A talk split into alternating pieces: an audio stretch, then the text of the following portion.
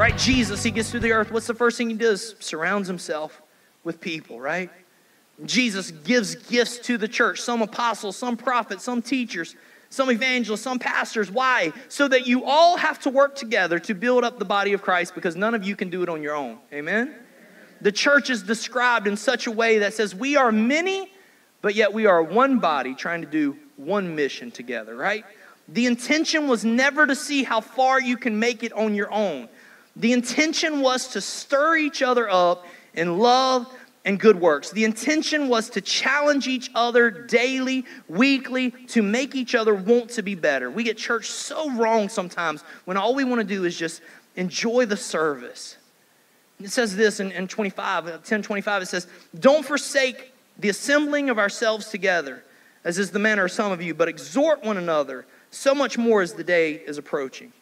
Don't give up on this or don't abandon this getting together. Why? Don't stop meeting together. Why?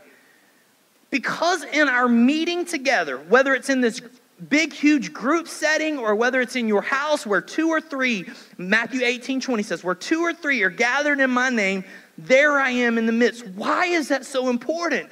Because in the presence of God, there is freedom.